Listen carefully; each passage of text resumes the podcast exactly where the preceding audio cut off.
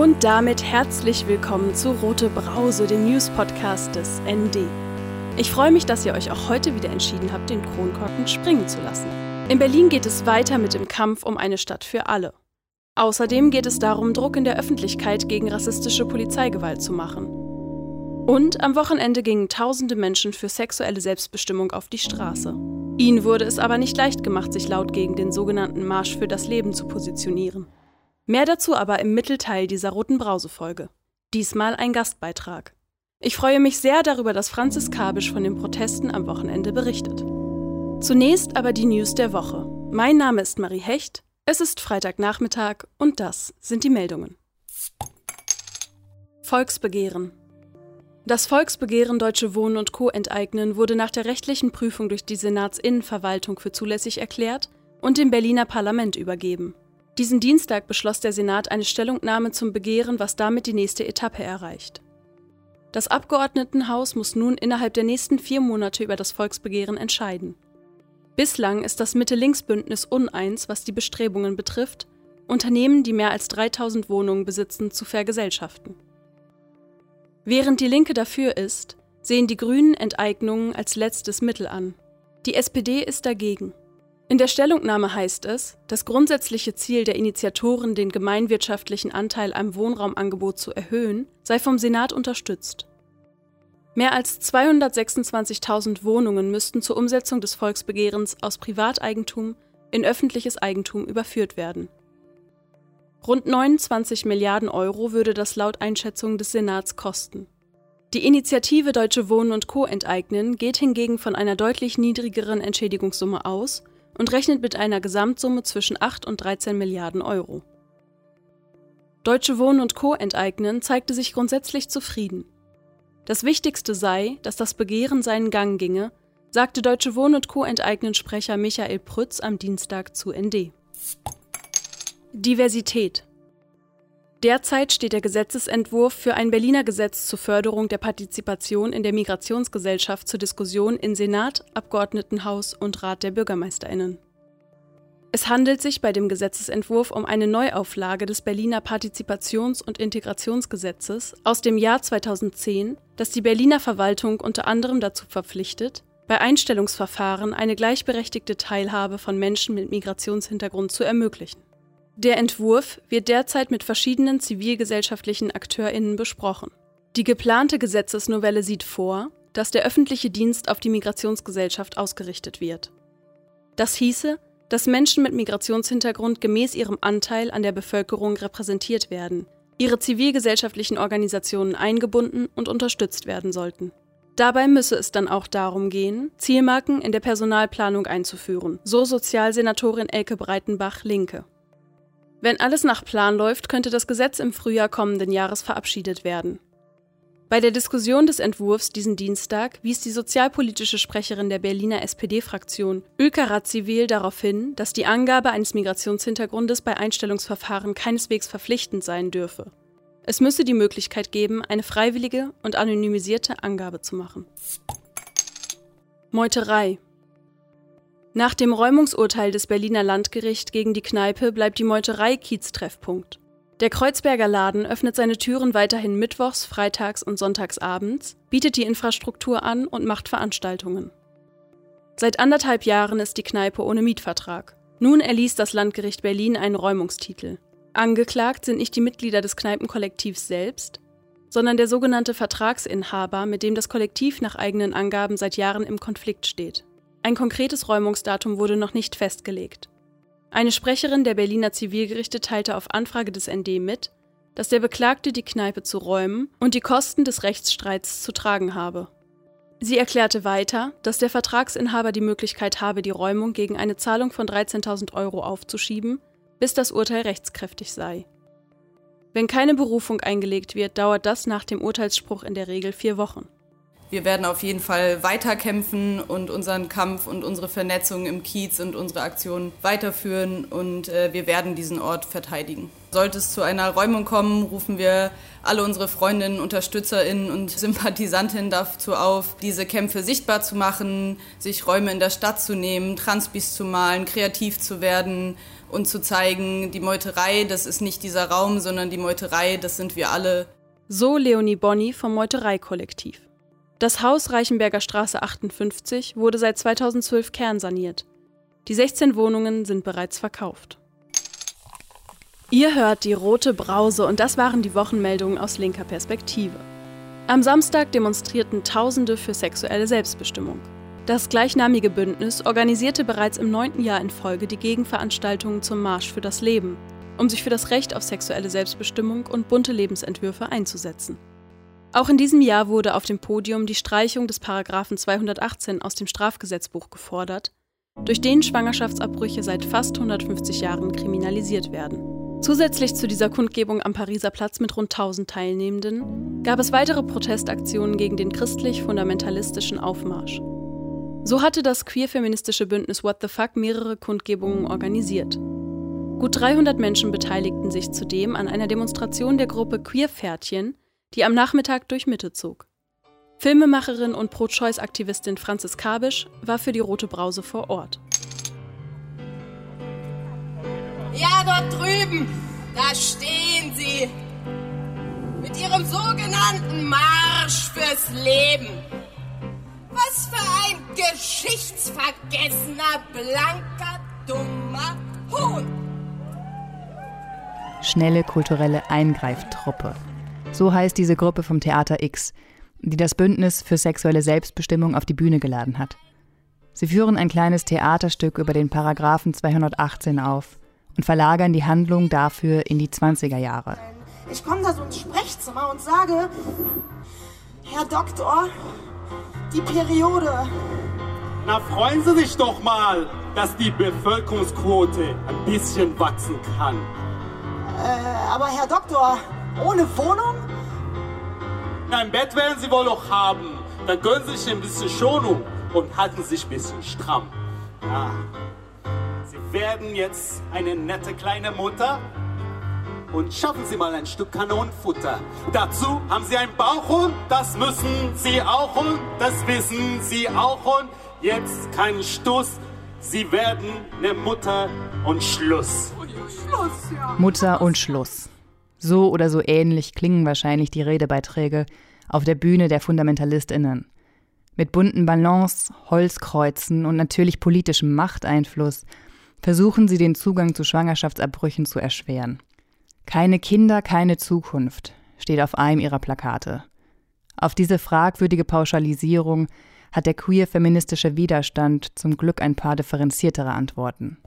Auf der Bühne des Bündnisses für sexuelle Selbstbestimmung beginnt die Aktivistin Silke Stöckle die Kundgebung mit ein paar starken Worten. Wen wir lieben, wie wir leben und wer Familie ist, entscheiden immer noch wir selbst. Sie stellt klar, dass es dem Bündnis natürlich um den freien, sicheren und legalen Zugang zu Schwangerschaftsabbrüchen geht. Aber darüber hinaus kämpfen sie auch gegen Diskriminierung von trans, inter und nicht-binären Personen. Weil wir wollen selbst über unsere Körper entscheiden, über unsere Uterusse und über unsere Geschlechtsidentität. Und es geht uns drittens um internationale Solidarität und Antirassismus. Wenn wir uns Ihre Stimme hallt über den Pariser Platz und hinter das Brandenburger Tor, wo die große Gruppe Rechter sich gerade mit Liedern über Jesus selbst feiert. Neben Reden und Theaterstücken hat das Bündnis für sexuelle Selbstbestimmung noch weitere Programmpunkte für den Tag organisiert. Performances am Trapez, Rap-Konzerte, eine große Fotoaktion und vieles mehr.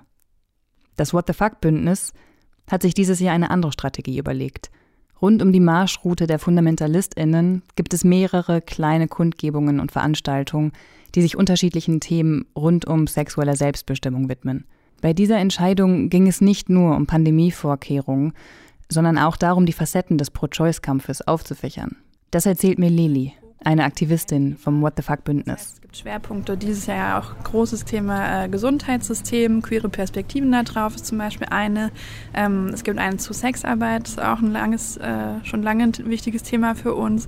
Es gibt eine zu Antirepression, womit wir leider dieses Jahr auch sehr viel zu tun hatten und so und so weiter und so fort. So genau wollten wir eben äh, für jeden Kundgebungsort hat sich das What the Fuck Bündnis zum Thema passende Aufgaben ausgedacht, die gelöst werden können. Aufgaben, wie das so bei so einer Rallye funktioniert, ähm, richten sich dann auch thematisch nach dem, was äh, dann an der Station sozusagen passiert ist. Aber ja, bei einem wurde gesagt, nervt doch mal die Fundamentalisten ähm, und äh, klaut euch vielleicht ein Kreuz oder so. Aber da das ist Robert, der mit seinen Freunden jetzt schon beim vierten Kundgebungsort gelandet ist. Davor waren sie beim Washington-Platz auf dem Aktionen zum Thema Sex Work is Work genau. organisiert wurden. Und da war die Aufgabe, entweder einen Regenschirm zu gestalten mit ähm, Parolen oder äh, sich Kreide mitzunehmen und dann so auf dem Weg zum nächsten Rallypunkt ähm, Nachrichten auf der Straße zu lassen, was wir dann auch gemacht haben. Unser Kreidestück ist jetzt äh, schon aufgebraucht. Neben diesen Rallye-Aufgaben gibt es aber auch viel Musik, Konzerte und andere Aktionen, um laut gegen die Fundis aufzutreten wie Pia vom What the Fuck Bündnis erzählt. Äh, wir haben zwei Bands, die auftreten, Babsi Tollwut und Airing Soda, weil wir es auch wichtig finden, Lärm zu machen gegen die Antifeministinnen, ähm, weil die eben ihren Schweigemarsch machen und da wollen wir einfach Lärm machen und laut sein.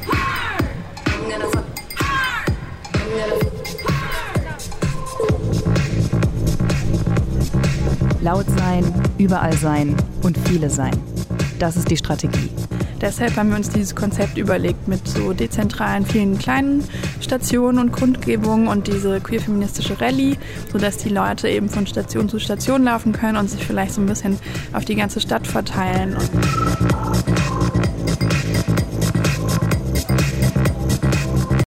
Aber das ist dann doch viel schwieriger als gedacht. Wenn ich da jetzt hingehe, komme ich nicht mehr zurück, oder? Der Polizist, der an der Absperrung steht, schüttelt den Kopf. Ich diskutiere kurz, dass ich nur ein paar Aufnahmen machen will, aber zwecklos. Die FundamentalistInnen-Demo wird weiträumig abgesperrt. Und Protestierende, die zu den zahlreichen Standorten vom What the Fuck-Bündnis oder zur Kundgebung des Bündnis für sexuelle Selbstbestimmung wollen, müssen ewig weit fahren, werden umgeleitet und kriegen auch falsche Informationen. Um, just in English, if you've just joined us, uh, congratulations on making it through. The police are making things difficult for us today. Um, please make sure you keep your distance, wear your masks and, and welcome. Das sagt Kate Cahoon vom Bündnis für sexuelle Selbstbestimmung bei der Kundgebung auf dem Pariser Platz. Während ein paar Freundinnen und ich auf den nächsten Beitrag warten, schickt eine von uns nötige Infos über Instagram Stories raus. Die Kundgebung ist nur über Wilhelmstraße zu erreichen, schreibt sie.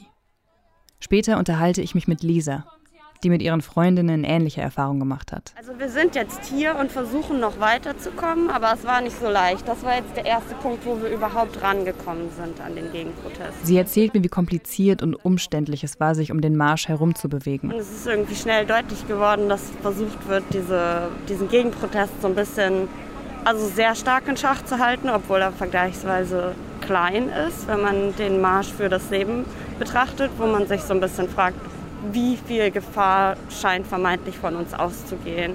Wir waren quasi nach zehn Minuten eingekesselt und sind vom Brandenburger Tor nicht mehr weggekommen und mussten mit der S-Bahn da wegfahren. Dann fasst Lisa das Problem ganz gut zusammen. Wer wird da geschützt? Wir reden irgendwie in den letzten Wochen so viel darüber, welche Demos in Ordnung sind und welche nicht. Und es ist einfach immer so, dass wenn es minimal linke Themen, die irgendwas mit Gleichberechtigung oder Befreiung von Unterdrückung zu tun haben, dass ein riesiges Polizeiaufgebot da ist und wenn irgendwelche Faschisten in riesigen Gruppen marschieren, ist irgendwie nicht so ja, einfach zugeguckt wird.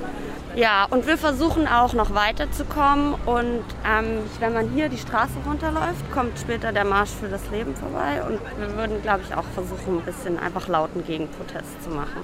Als der Demozug der FundamentalistInnen näher kommt, ruft jemand, die Fundis kommen.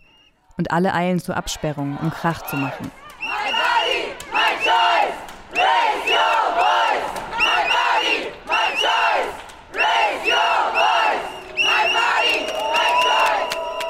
Auch wenn wir rund 500 Meter weit entfernt vom Marsch gehalten werden und nicht wissen, ob der Lärm, die Trillerpfeifen, die lauten Schläge auf Kochtopfdeckeln und unsere Schreie den schweigenden Marsch auch nur ansatzweise juckt. Es fühlt sich gut an, zusammen hier zu sein. Das sagt auch Lilly. Trotz allem einfach ein super empowernder Tag, weil wir mittlerweile einfach so viele sind und ähm, für mich sehr deutlich auch mehr und lauter und natürlich cooler. Ähm, von daher würde ich sagen, es macht auch Spaß, auf die Straße zu gehen und zu sehen, es lohnt sich. Das nächste Mal dann am 28.09., dem International Safe Abortion Day, an dem es online sowie in mehreren großen und kleinen Städten Aktionen, Filmvorführungen und Kundgebungen geben wird. Mehr Infos dazu unter anderem auf safeabortionday.noblogs.org. Franzis Kabisch über die Proteste für sexuelle Selbstbestimmung und gegen den sogenannten Marsch für das Leben. Auf ihrem Instagram-Kanal Abortion TV analysiert Franzis Kabisch weiterhin die Darstellungen von Abtreibungen in Filmen und Serien und zeigt Stereotype und Klischees, aber auch tolle Szenen und Zitate auf. Schaut doch mal rein. Bevor wir jetzt zum Kommentar der Woche kommen, hier noch ein Hinweis fürs Wochenende. Die Kampagne für Opfer rassistischer Polizeigewalt und die Kampagne Gerechtigkeit für Hussam Fadel rufen anlässlich des vierten Todestages von Hussam Fadel zu einer Kundgebung auf. Vor vier Jahren wurde Hussam Fadel von der Berliner Polizei von hinten erschossen. Die Ermittlungen im Fall wurden unzureichend und wenig sorgfältig geführt. Der Verdacht tödlicher rassistischer Polizeigewalt liegt nahe und soll verschleppt werden. Die Angehörigen und Unterstützerinnen wollen dies nicht hinnehmen und rufen dazu auf, gemeinsam öffentlichen Druck aufzubauen, Hussam Fadel und allen Toten rassistischer Polizeigewalt zu gedenken und Aufklärung und Anklageerhebung gegen die Todesschützen zu fordern. Das Radiofeature Vier Schüsse und das Schweigen danach wird bei der Kundgebung für ein gemeinsames Hören gespielt. Die Kundgebung findet am Sonntag um 15 Uhr auf dem Oranienplatz statt. Und jetzt zum Kommentar der Woche. Der kommt direkt aus der Redaktion des ND.